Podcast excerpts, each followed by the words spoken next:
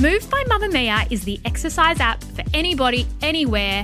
Yes, that could mean you too. The workouts have been designed to fit into your life so you can move when you can.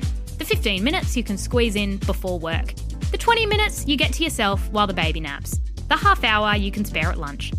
There's a routine for you no matter what your day looks like.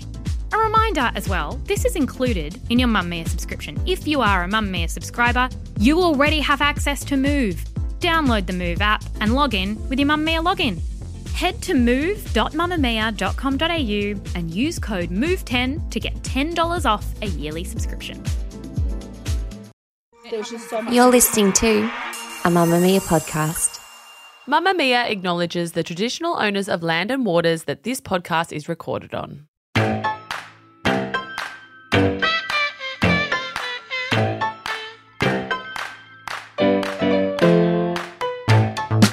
Hello, my name is Tegan Natoli. Hello, Tegan Natoli. I'm Libby Trickett.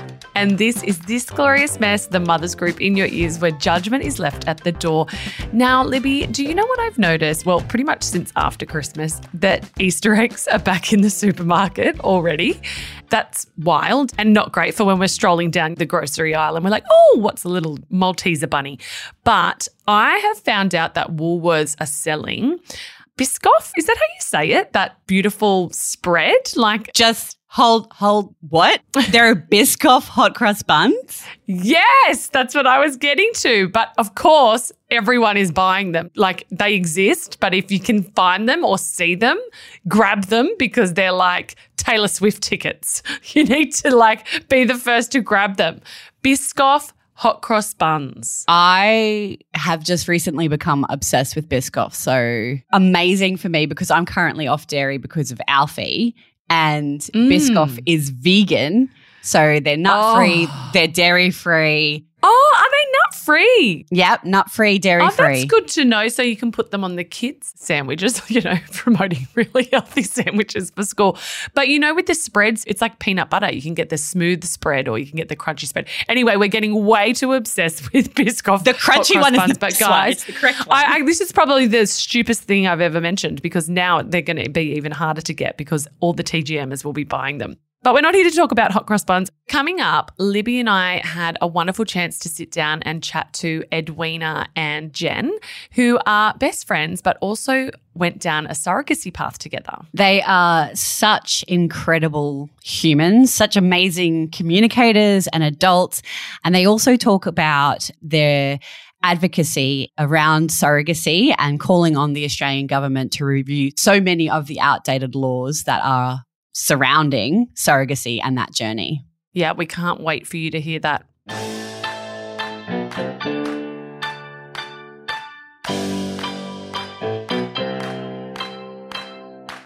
Jen McCloy met her close friend Edwina Peach when they were 10 years old.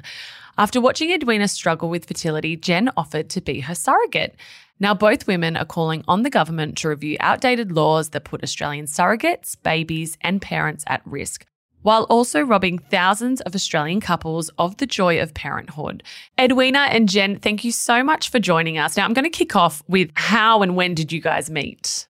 So Wayne and I were lucky enough to go to boarding school together. Oh, yeah, nice. yeah. So we met when we were ten. Yeah, we spent sort of eight years at boarding school together.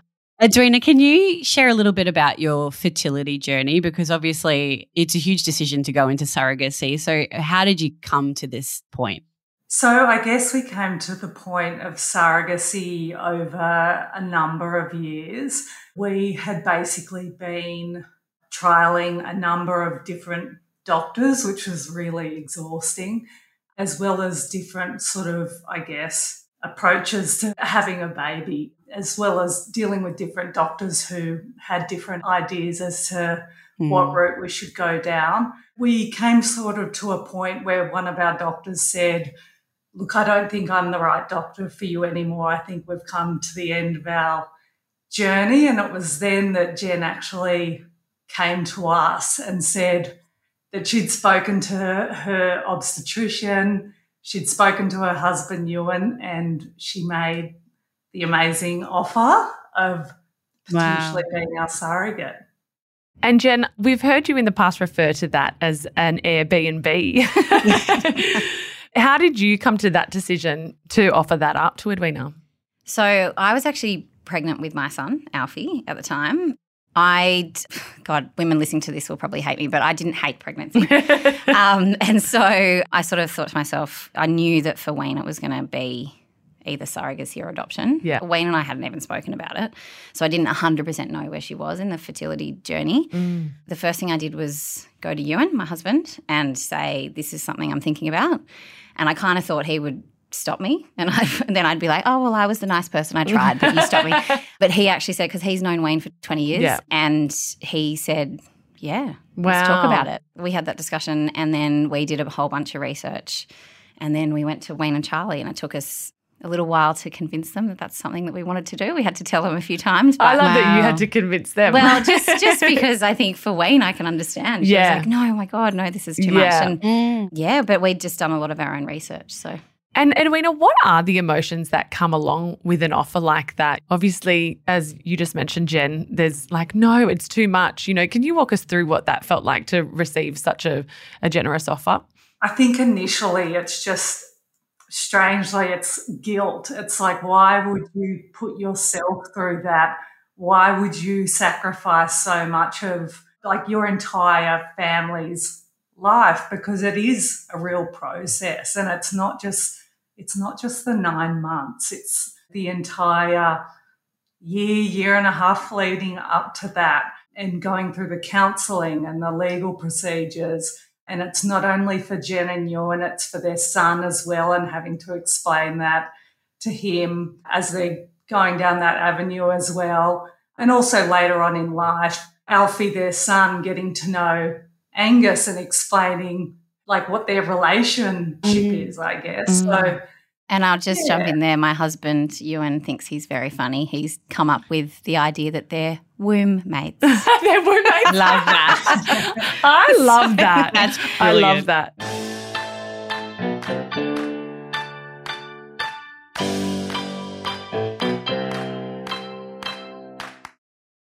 surrogacy is it's not a conversation that's happening a lot in Australia and I think people would th- think of it as a, such a huge and heavy responsibility particularly within a friendship you know within family dynamics or friend as you guys are friends obviously how did you go about navigating those really challenging conversations So for Wayne and I, as soon as I actually remember where I was standing when we had this phone call, and we just made the decision once we decided to do it. We said, let's just be clinical from now on. We don't need to say thank you anymore. We don't need to describe how we're feeling all the time. Obviously, we were very open with that. But in terms of the organisation, we just said, okay, we've both agreed to do this and we're both happy with this decision. We don't need to think about that anymore. And let's just be clinical from then on. And it just worked for us. And I think the other thing that really helped, and I know Wayne would say the same thing, was our husbands. They've also known each other for a very long time. So I think that was something the counsellor said to us was, you guys as a four mm. are just really prepared. But I think it's really important to say that that's not that common and it can be really tough. Mm. That's why we did so much counselling because you really have to answer some pretty hard questions together, particularly around risk and health and all that sort of stuff, and what you would do in scenario planning. So I think mm. to be able to tackle all that, it's a big thing. Yeah, I hadn't thought about that, you know, all those questions and the risks and potential outcomes. And, you know, it's not just on behalf of yourself that you're making decisions. Mm. You know, as you mentioned, you've got a, another son as well. So, and another one on the way, which I might Yeah. mention. She's 10 days out from giving birth again, this woman. But can I ask you, Edwina, I'm sure you've been asked this a hundred times, but how did it feel to become a mother and hold Angus for the first time? Oh, it still makes me really, still makes me a bit sad. Happy sad. Oh, God, you're going to make me cry now. I just cry all the time. Aw. But I, um, Jen and I always joke because I do. I just always get so emotional about it because Mm. even if we were to just have one, like, I just, it was just the most amazing time, and I just, everyone involved not just Jen, Ewan, and obviously Alfie wasn't in the room, but just all of the staff were just insanely beautiful towards us. And I just, I'll never forget that. Like, we were a stranger to them. Oh. Yeah, sorry, I just can't stop crying. But No, please No. apologise. It's It's such a, an incredible gift. yeah, they were just, we were literally a stranger to them and they just wanted to help us in every way that they could. Like our obstetrician as well. He delivered Alfie as well. So there was that bond with him and Jen and Ewan. Mm. And of course, we wanted to, you know, take Jen and Ewan on this pretty crazy ride with their amazing obstetrician who they'd used before. And he was just like the most beautiful man. So I hmm. just, honestly, people. Yeah. I'll just mention it was so beautiful in terms of that moment. Wayne was amazing through the process. She did a lot of reading, listened to a lot of podcasts. I'm a bit more like make a decision and go for it. But Wayne was great sending through all this information about just everything. And one of the things that she'd read about was, you know, orchestrating that moment. So making sure that we really, so we had a cesarean so that we could all be in the room. No one needs to see me go through labour. um, and Wayne had did a lot of work to make sure that we knew exactly how that moment was going to Yeah. go. So we had the moment where Angus came to me and then I could hand Angus to them. And that mm. was, now this is probably my turn to oh, cry, but it was an incredible moment. And that wouldn't necessarily have happened if Wayne hadn't have really like thought about it. For me, that was the whole reason that we did it.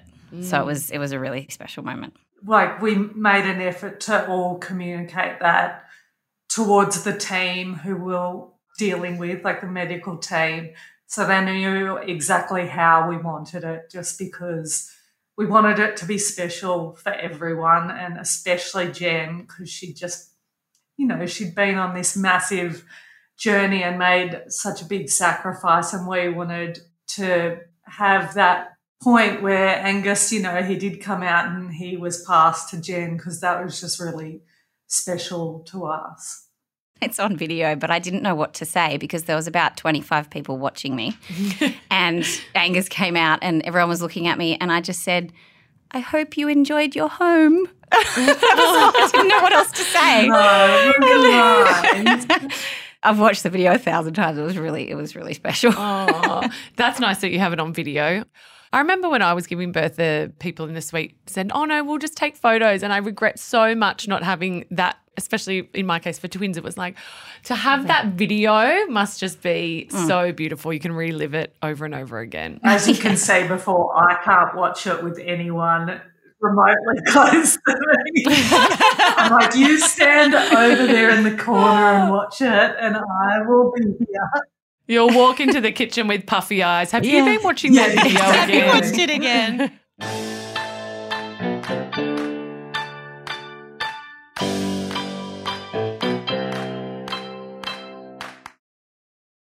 It's just such a miracle, and what an absolute gift you are to each other. I, I mean, just the amount of communication and that relationship that you have is truly breathtaking, I have to say. With this whole journey, you have both become such huge advocates for change in surrogacy laws in Australia. The law that I actually found quite shocking is that the surrogate is listed on the birth certificate.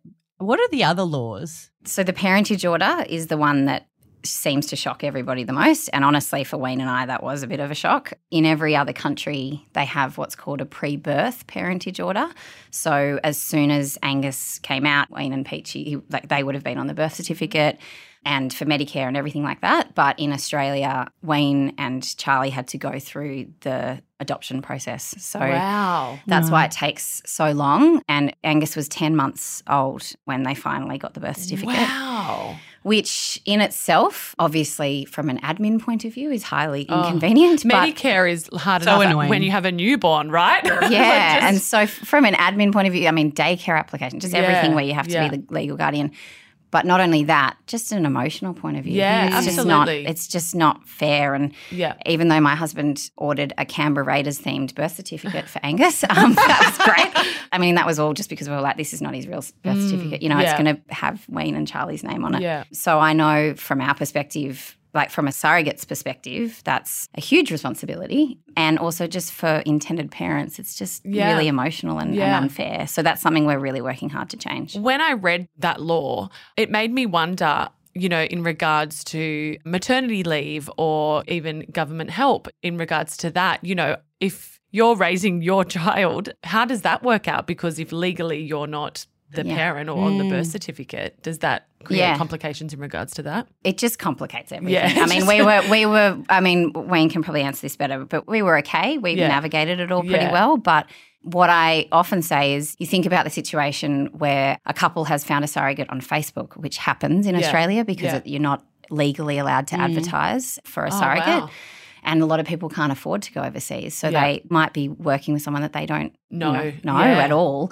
And that means that that person is the legal guardian of their child. Yeah. And often in that situation, particularly with gay couples, Yeah. that surrogate might be giving their egg as well. So that Mm. creates a whole other complexity. So at any point, could that surrogate change their mind? In, Yes. Yeah. Okay. So under Australian law, legally, we did not have to give Wayne and Charlie Angus. Wow. So we could have chosen to say no. yeah. And equally, they also could have chosen to say we don't want him. Yeah. Wow. And if that happens, the child goes into child services. So So, how come in Australia we're so far behind? You know, if people are going overseas, what's stopping us here from progressing with the matter? legacy political issues. Yeah. There are so many wonderful progressive MPs that we're now working with. I'm on a WhatsApp with a whole bunch of them. Mm. Yeah. Um, and we're working towards a parliamentary inquiry into it. There was one 10 years ago, Yeah. and there was basically the most watered down recommendations to government came out of it because of all of the just political issues with it. And really, unfortunately, politics is about seats, and everyone was worried about standing up and losing the more conservative Mm. Yeah. um, side of their electorate. But we're in a very different situation now. And I think everybody realizes that fertility is a totally different landscape Mm-hmm. now. And it's not just gay couples that can't have kids, you know, it's not just people that have got medical fertility issues. There's Sure. lots of reasons why people now are struggling and having the challenge of parenthood. So Yeah. I think that I think there's a headwind and I think we're going to see some change. Mm-hmm. I can see with the passion that you guys have that that is definitely going to be the case. Just finally, what advice do you have for other women out there who are considering, well, Jen, you maybe could answer being a surrogate, or for you, Edwina, looking for a surrogate? What advice do you guys have? From a surrogate's point of view, so if you're considering wanting to offer surrogacy to a family or friend, my biggest advice would be do your research. Try and talk to as many people that have been through the process as you can. I've had quite a few people come to me since we've started talking about it. And I think I've basically talked a few of them out of it just by giving them a reality. But I think it's, it's it's one of those things where you feel really emotional about wanting to offer it and you're like, please, I mm. just want to do it, I want to do it. But the thing I think for Wayne and Charlie when we came to them about it was we'd already done three or four months of research. Mm. We'd spoken to people, Ewan and I had sat down, and she, Wayne knows what Ewan's like. We love to do our research. And mm. he'd sat down and we'd really considered it before we even went to someone. So you don't want to ever go to someone and offer it if you're not 100% clear on what it is. Yeah. And then I would say that, yeah, just really considering what it means for you and your family because it's a very nice thing to offer. But for Wayne and I, if anything had happened, we'd obviously been through all that scenario planning and we were very confident knowing worst case scenario. Say, for example, if I had to have a hysterectomy and couldn't have any more kids, you know, that's the worst case Yeah. we'd talked about that all very openly. But I would say in Australia, it really is possible with the right people involved. And I think that parenthood should be an option for anyone. And I just think that it's something that we're working hard to change it and make it easier. You guys are absolute friendship goals. Thank you so much for your time today and obviously advocating so beautifully for such an important cause. And we wish you all the best. And when you pop, Jen, within the next few days, we hope that this one goes wonderfully too. Thank you very much. And thank you so much for having us, guys. you. We really, we really appreciate it. Thank you for listening to this glorious mess. Get in touch with us at tgm at mamamia.com.au or join our parenting group, Mamamia Family, on Facebook. This episode was produced by Grace Rouvray with audio production by Scott Stronach. See you next week. Bye.